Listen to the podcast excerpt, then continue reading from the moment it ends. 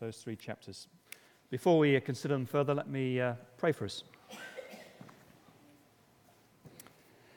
Heavenly Father, thank you for preserving this account. Please teach us through it, and please show us more of what you are really like and how that should shape our lives. We ask that in the name of our Lord Jesus Christ. Amen. Well, the flood account is popular material as kids' songs.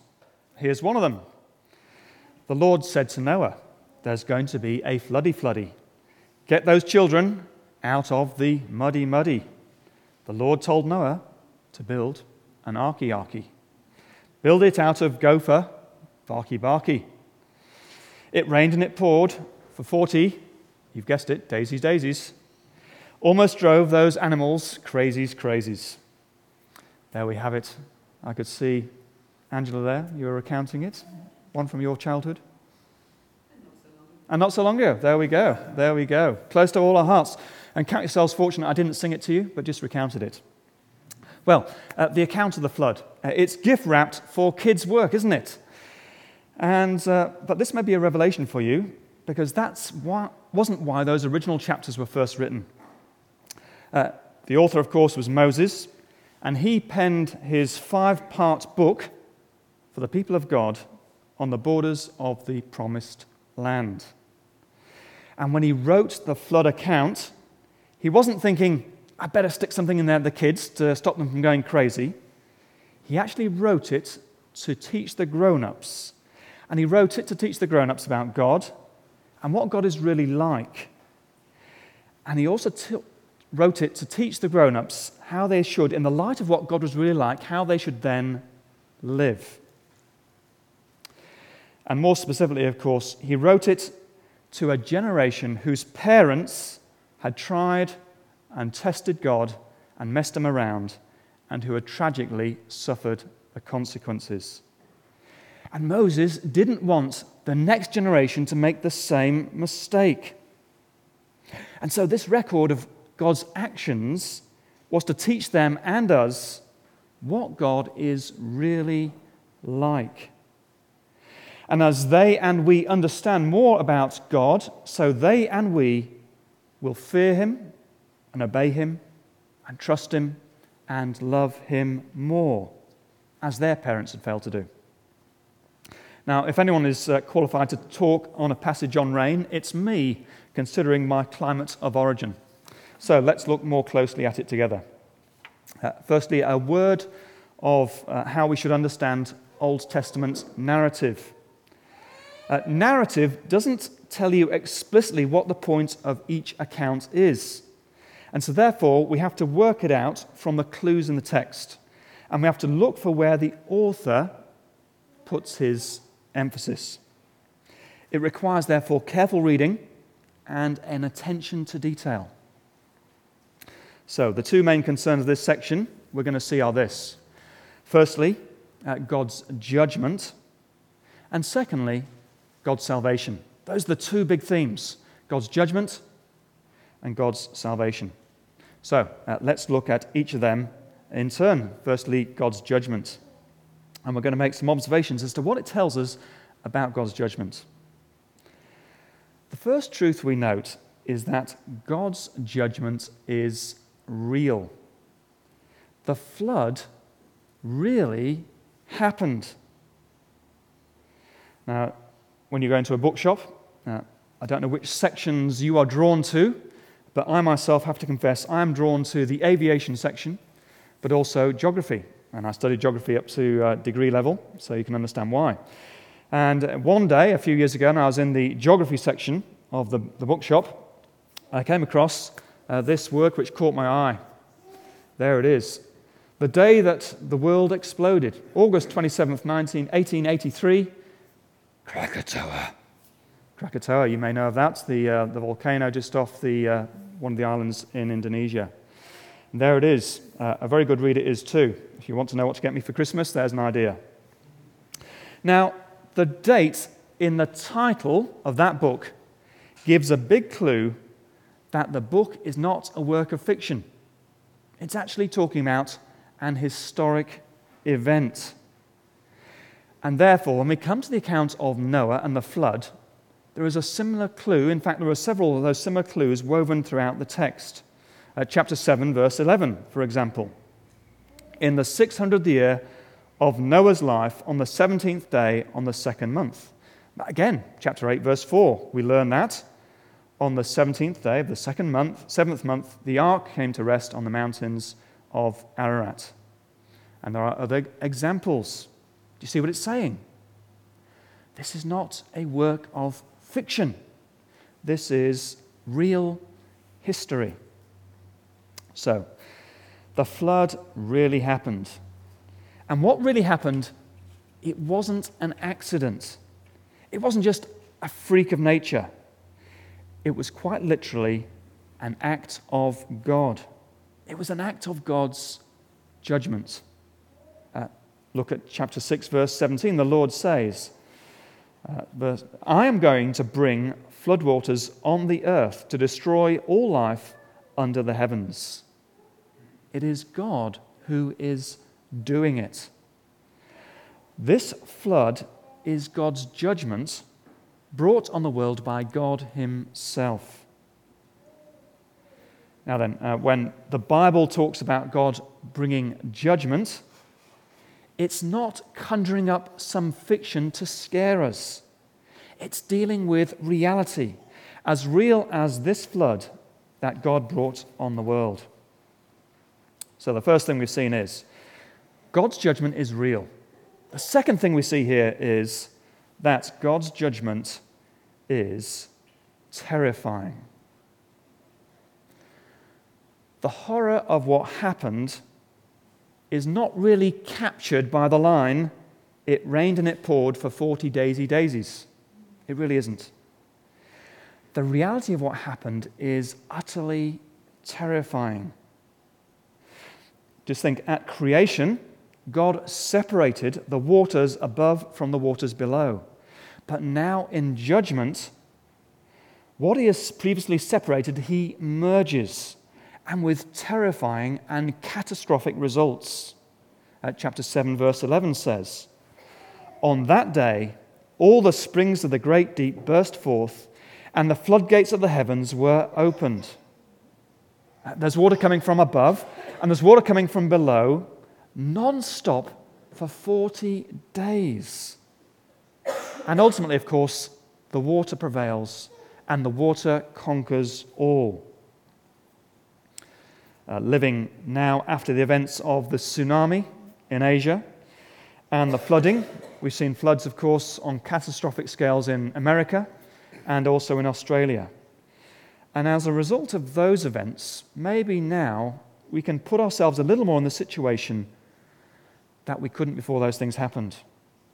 Maybe now we can imagine a little more of the true horror of what happened then and we've seen for ourselves the awesome and awful destructive power of water on a large scale. And yet, what we've seen in our time is only really a mini flood by comparison to what happened then. Imagine experiencing a flood which, in according to verse 20, even the highest mountains are covered, and the carnage was total uh, chapter 7, verse 21 says, Every living thing that moved on the earth perished, and all mankind. Do you see what we're talking about here? It is absolutely horrific. It is terrifying. Utter devastation. And it was God who brought it. Uh, these days, uh, many people, of course, don't believe in God. Of those who do, many of them feel uncomfortable with this sort of God. There are people in churches and in society who reject the idea that God would judge people and send them to hell. And so, what do they do? Uh, they redefine God to be a God with which they are more comfortable. But the God they worship is not the God of the Bible. He is the one who, in history past, judged the world by blotting out every living thing in a terrifying flood. And the character of the God who is actually there is revealed to us in His Word. And He's not, therefore, something we create according to what we are comfortable with. A common response, of course, today to talk uh, of God's judgment is well, that's outrageous. Uh, I can't believe in a God like that. It's barbaric. If that's what God is like, I'm not interested. And tragically, that is what many people say today. But that brings us to the third thing we note about God's judgment here. Not only is it reality, not only is it terrifying, but thirdly, it is just. Uh, for starters, notice the reason God judges the world. It is because of incredible, wide scale wickedness and evil in the hearts of people. Uh, chapter 6, verse 5. The Lord saw how great man's wickedness on the earth had become. Now, if you're interested in ancient cultures and civilizations, uh, you will know that the stories of a great flood occur in the accounts of ancient cultures around the world. Now, one of them is called the Gilgamesh epic. And in that, there are many parallels with the biblical account of a flood. But there are also big differences too. According to this myth, one of the reasons the gods decide to destroy mankind is for, and wait for it, for making too much noise. I kid you not.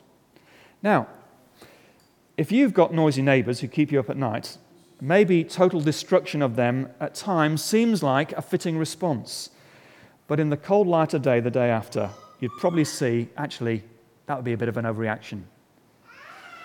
Now, if God had destroyed the world of that time because mankind was making too much noise, we'd probably have a, a strong case of saying that's actually a bit of an overreaction. But that wasn't the reason.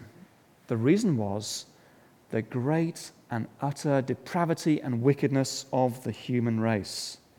And it was that that provoked God's judgment, not loud music and noisy neighbors. You see, the God of the Bible is the God of the whole earth, and He has the right to call every member of His creation to account before Him.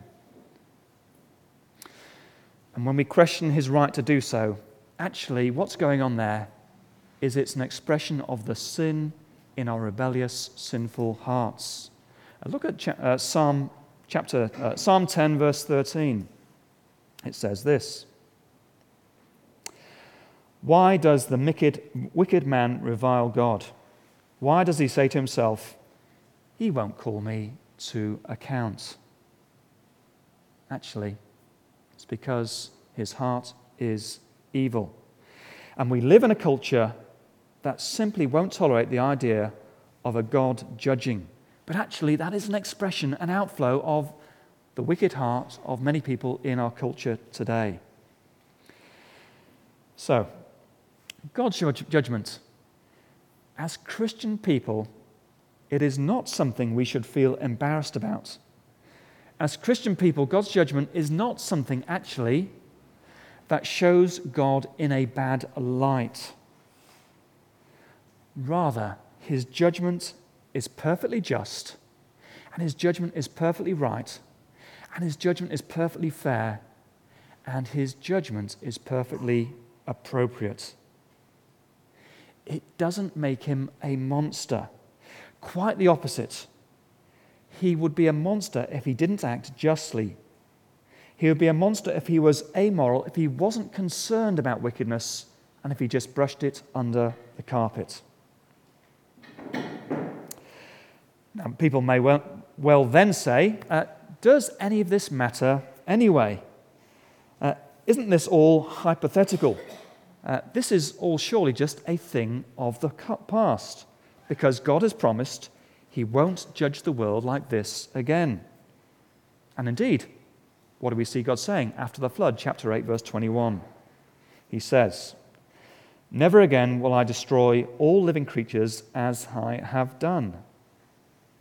So, the question is this Is God's judgment really just a thing of the past? And what is going on here? Uh, Noah and his family, they emerge from the ark and they blink in the light of a new world. Uh, it's a new beginning. It's a bit like a new creation. And of course, God's command to them in chapter 9, verse 1, has a very familiar ring to it, doesn't it? Chapter 9, verse 1 Be fruitful and increase in number and fill the earth. Where have we seen that before? Genesis chapter 1. What God is doing now is He's reaffirming His original creation intention. But how long before another flood would be needed? Uh, chapter 8, verse 21 God knows that the fundamental problem of evil in the human heart has not been wiped out. Uh, like Adam, uh, Noah has a sinful encounter, we could say, with fruit. Uh, chapter 9, we're told that Noah was the first homebrewer in creation. Uh, he planted a vineyard and he makes his own wine, and one day he gets totally and utterly trolleyed. He's out of his head. And of course, we read, didn't we? his son Ham treats him with utter disrespect and derision. And consequently, the descendants of Ham are cursed. And at this rate, human history is going to feature a universal flood from God every few years. It seems unavoidable. But that is why God, in His mercy, reaffirms His original creation covenant. And of course, as we saw a few weeks ago, the essence of that covenant is that God will remain faithful to all that He has made. God will sustain it, He will enable it to continue. Uh, chapter 8, verse 22 again. As long as the earth endures, seed time and harvest, cold and heat, summer and winter, day and night will never cease. And of course, the rainbow is a sign of God's covenant. Isn't God merciful? Because as we look back on human history, we see just as much wickedness as before the flood. As we look back, we can see that people have continued to walk in their own wicked ways. So, why haven't we had a succession of universal floods and judgments? Because God is merciful and He is faithful to His creation. That is easy to take for granted, isn't it? And therefore, it is important for us to thank God for his patience with each of us, for his goodness and his mercy. It is appropriate for us to thank God that he allows life and order to continue in a world that is going its own way. But the next thing we need to notice is this we shouldn't be complacent. God's covenant of preservation doesn't mean we can breathe easy. Uh, yes, God will mercifully keep the show on the road for now, but there is still a coming judgment. And this historical event in the past acts as a warning for the future.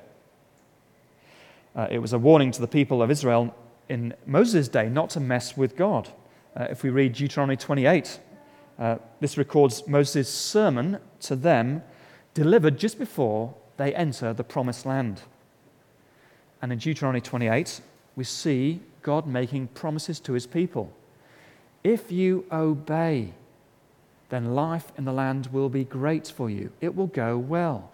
You will sit in my blessing. But if you disobey, if you turn your back on me, life in the land will come unhinged ultimately you will lose it and you will fall under my curse. So you see what this is saying to the people who originally heard it, the generation in the desert from the lips of Moses. It makes a difference as to how you hear this flood account if you put yourself in their shoes. Because, of course, they would read Deuteronomy 28 with the flood account very much in mind. It brings home to them the fact that God is not playing games. it reminds them don't mess with this God because he's a God who judges and he is serious about it. And the flood wasn't just a warning to them, the Israelites in the desert, because the flood is also a warning to us today. Matthew 24, Jesus teaches about the final judgment day to come, the day when he returns. And he says that that day will catch people unprepared, just as in the days of Noah. Matthew 24, verse 37. Jesus says this As it was in the days of Noah, so it will be at the coming of the Son of Man. For in the days before the flood, people were eating and drinking, marrying and giving in marriage, up to the day Noah entered the ark. And they knew nothing about what would happen until the flood came and took them all away. And this is how it will be at the coming of the Son of Man. When Jesus returns, life will be going on as normal. When Jesus returns, people will be getting on the train to work. When Jesus returns, people will be standing at the photocopier. They'll be having dinner. They'll be sitting in the bath. They'll be laughing in the social club. But when Jesus returns, the end comes when we bring that back to then to our church and we think about the sort of culture we're trying to uh, encourage us to develop and to breathe, it reminds us of this whole thrust we have to try and build relationships with the lost, with people who do not yet know and love the Lord Jesus Christ. Uh, we have this initiative to eat with a neighbor. Uh, we run things like the Lego League. We have gingerbread house making. We do other things, and you're all doing other things in your everyday walks of life, having people around for meals. The idea, of course, is to build bridges with people, to be involved in people's lives and to get to know them. And so that we can love them, we can serve them, and we can breathe the gospel into their lives. And where the opportunity presents itself, we can actually speak the gospel into their lives. Do we have busy lives? We do. Is it easy for this to slip off our agendas? It is. What will help us to keep on reaching out to people, uh, to keep building bridges with the people? I think it's what we're seeing here. The knowledge that one day Jesus will return.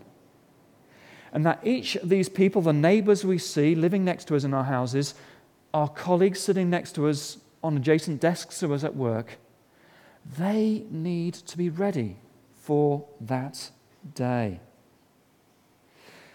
And the fact that the rhythm of life continues on around us can lure us into thinking, hey, it's always going to be so. We know, don't we, in our heads, I know Jesus will return, but is that reflected in our day to day priorities and perspectives? Is it reflected in us continuing to say, I really, really want to keep re- reaching out to people? And in that song we sang earlier, it was a beautiful song, wasn't it? Resurrection. We sang in that song of God's salvation work in our own lives. Grace to the deathbound from our risen King. And yet we are surrounded by people who cannot yet sing that.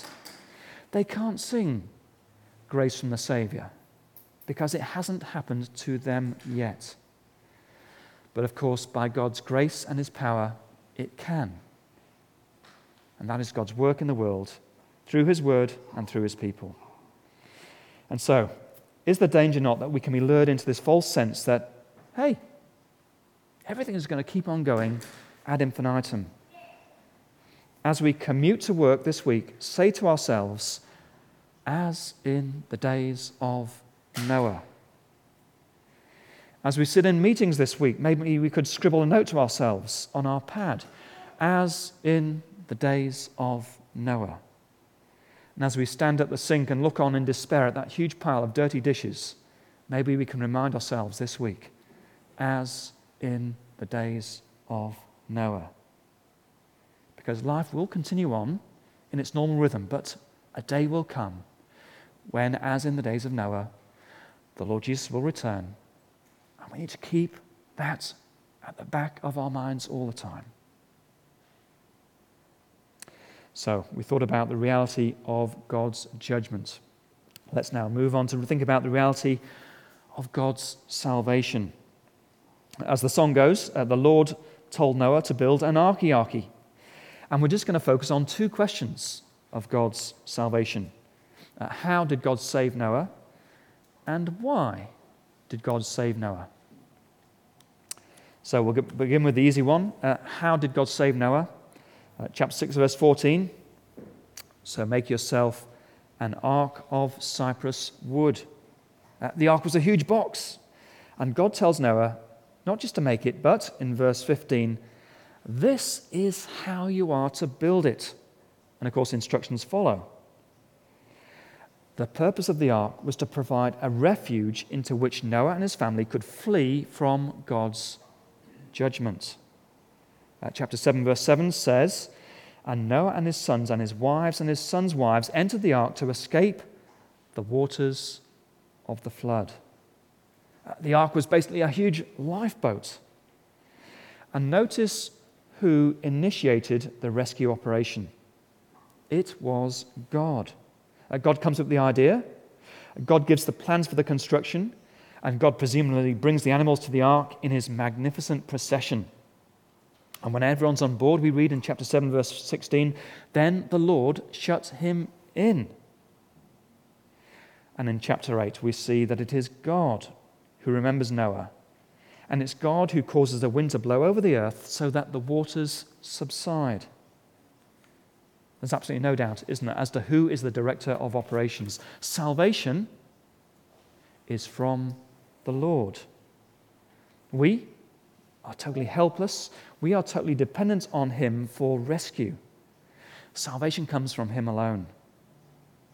And what we see, therefore, in the flood account is this there is no salvation from judgment outside of the ark. Uh, chapter 7, verse 23 emphasizes that every living thing that was, was blotted out from the earth. Uh, only Noah was left, and those with him in the ark. As the kids' church, uh, talk reminded us, our refuge from judgment. It's not a boat, it's a person. It's the Lord Jesus Christ Himself. And it's in Jesus that God has provided a means for us to escape his judgment. And it's in Jesus that is the only place of refuge from that coming judgment. And he is the one to whom we must flee. Do you give thanks each day for the ark that God has given us in the Lord Jesus Christ? And if you've not yet fled to that place of refuge, do you see that when that final judgment comes, the only ones left will be those who have fled to the ark of Jesus? Because it's only those in the ark of Jesus who will be kept safe in the face of God's final judgment. So we thought about how God saved Noah. Let's finally think about why did God save Noah? Now, this question is a little more tricky. Uh, most of us here, all of us are probably evangelicals, uh, and the danger is that we come to this text and we, we think we know the right answer.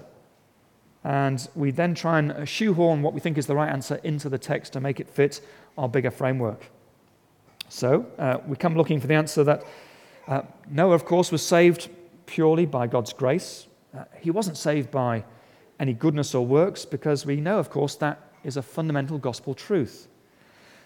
But the trouble is, that's not what the text says. We know, yes, salvation is from the Lord, as we've seen. Salvation is purely His initiative, and it's purely His operation. But why does God save Noah? Why him? Uh, was it just his arbitrary sovereign choice? What does the text actually say? Uh, our section today began in chapter 6, verse 9, and it says this This is the account of Noah. Noah was a righteous man, blameless among the people of his time, and he walked with God. Noah is a righteous man. In other words, he lives according to God's standards. Noah is a blameless man. It's a description used later of Job. Noah is a man who walked with God. Of course, a phrase used elsewhere only of Enoch in Genesis chapter 5. Do you see? In a wicked generation, Noah stands out. And the point is reinforced in chapter 7, verse 1. The Lord then said to Noah, Go into the ark, you and your whole family, because I have found you righteous in this generation. And did you notice, running through the text, the emphasis on Noah's obedience? At chapter 6, verse 22. Noah did everything just as the Lord commanded him. 7 verse 5. And Noah did all the Lord commanded him. Uh, why all the detailed uh, dimensions of the ark recorded? Uh, it's actually not so that we could build our, one ourselves, although the Americans have done that. Maybe you've seen it. But actually, it's to show how detailed and meticulous Noah's obedience was. He obeyed God's instructions in every detail. And his righteousness is also seen in his patience as he waits in the ark for God's deliverance. Did you spot the emphasis at chapter 8, verse 10? He waited. You've guessed it, chapter 8, verse 12. He waited. Uh, Bible quiz question How long was Noah in the ark? Well, if you look at the dates, he was in there actually a whole year. It's a long time to wait, and yet he does. And it's a long time to be cooped up in the world's first floating zoo with lots of smelly, noisy animals. So the emphasis of the text is Noah's obedience. He was a righteous, godly man who obeyed the Lord. Uh, now, before you start ringing around for a new minister, uh, I firmly believe the Bible teaches that ultimately we are saved by grace, not by works. But I don't think that is the emphasis of the text here.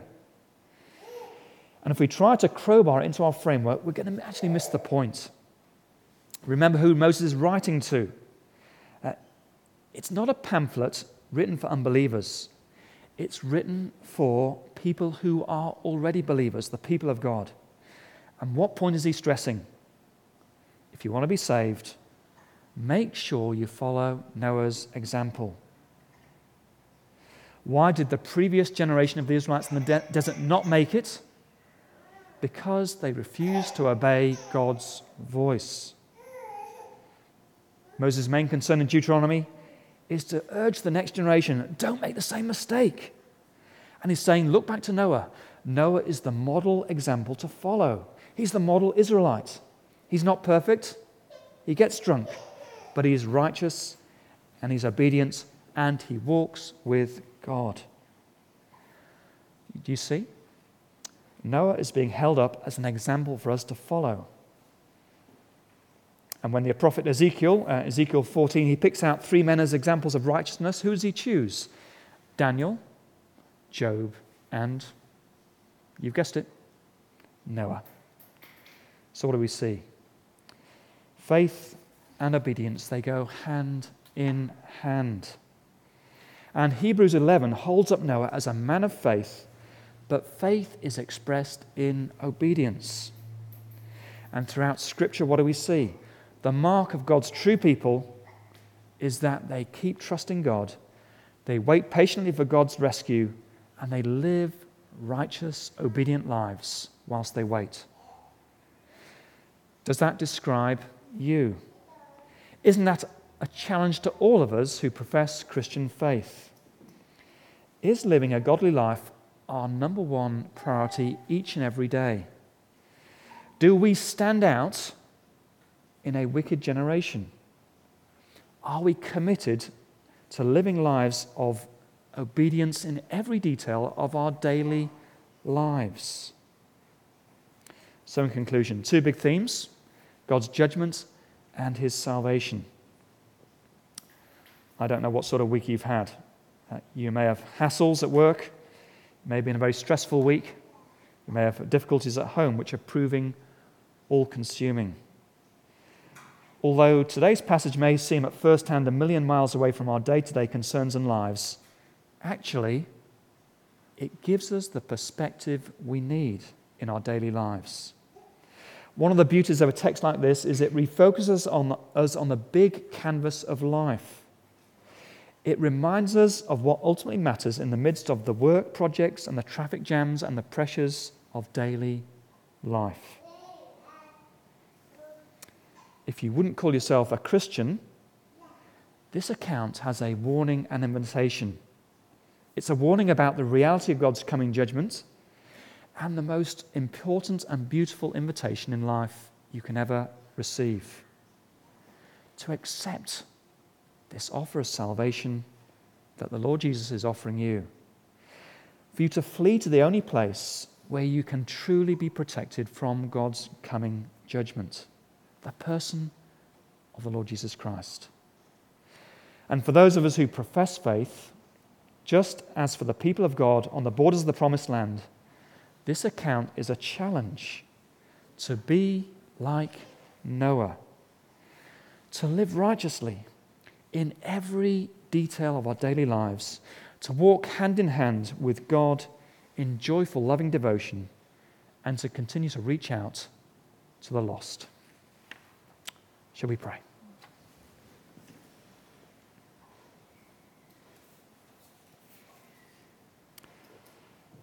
Lord God, what we see in this account today, which you've preserved for our benefit, informs us and reminds us of what you are truly like and the judgment that you will justly one day bring through the Lord Jesus Christ. We pray, Heavenly Father, that that reality would never slip from our consciousness. We pray that we would always be mindful of it. It would be in the back of our minds as we live our daily lives and make our daily choices. Please, we pray, help us to live lives which shine in this generation, which are obedient and God glorifying, and help us to have a heart which burns and yearns for the lost, for the lost, for those who don't yet know you. And help us to keep reaching out to people around us who don't yet know you, and to keep building bridges with the people, and wait to see how you will use us in your good purposes to bring that ultimate blessing to these people's lives. We ask this all in the name of our Lord and Jesus. Amen.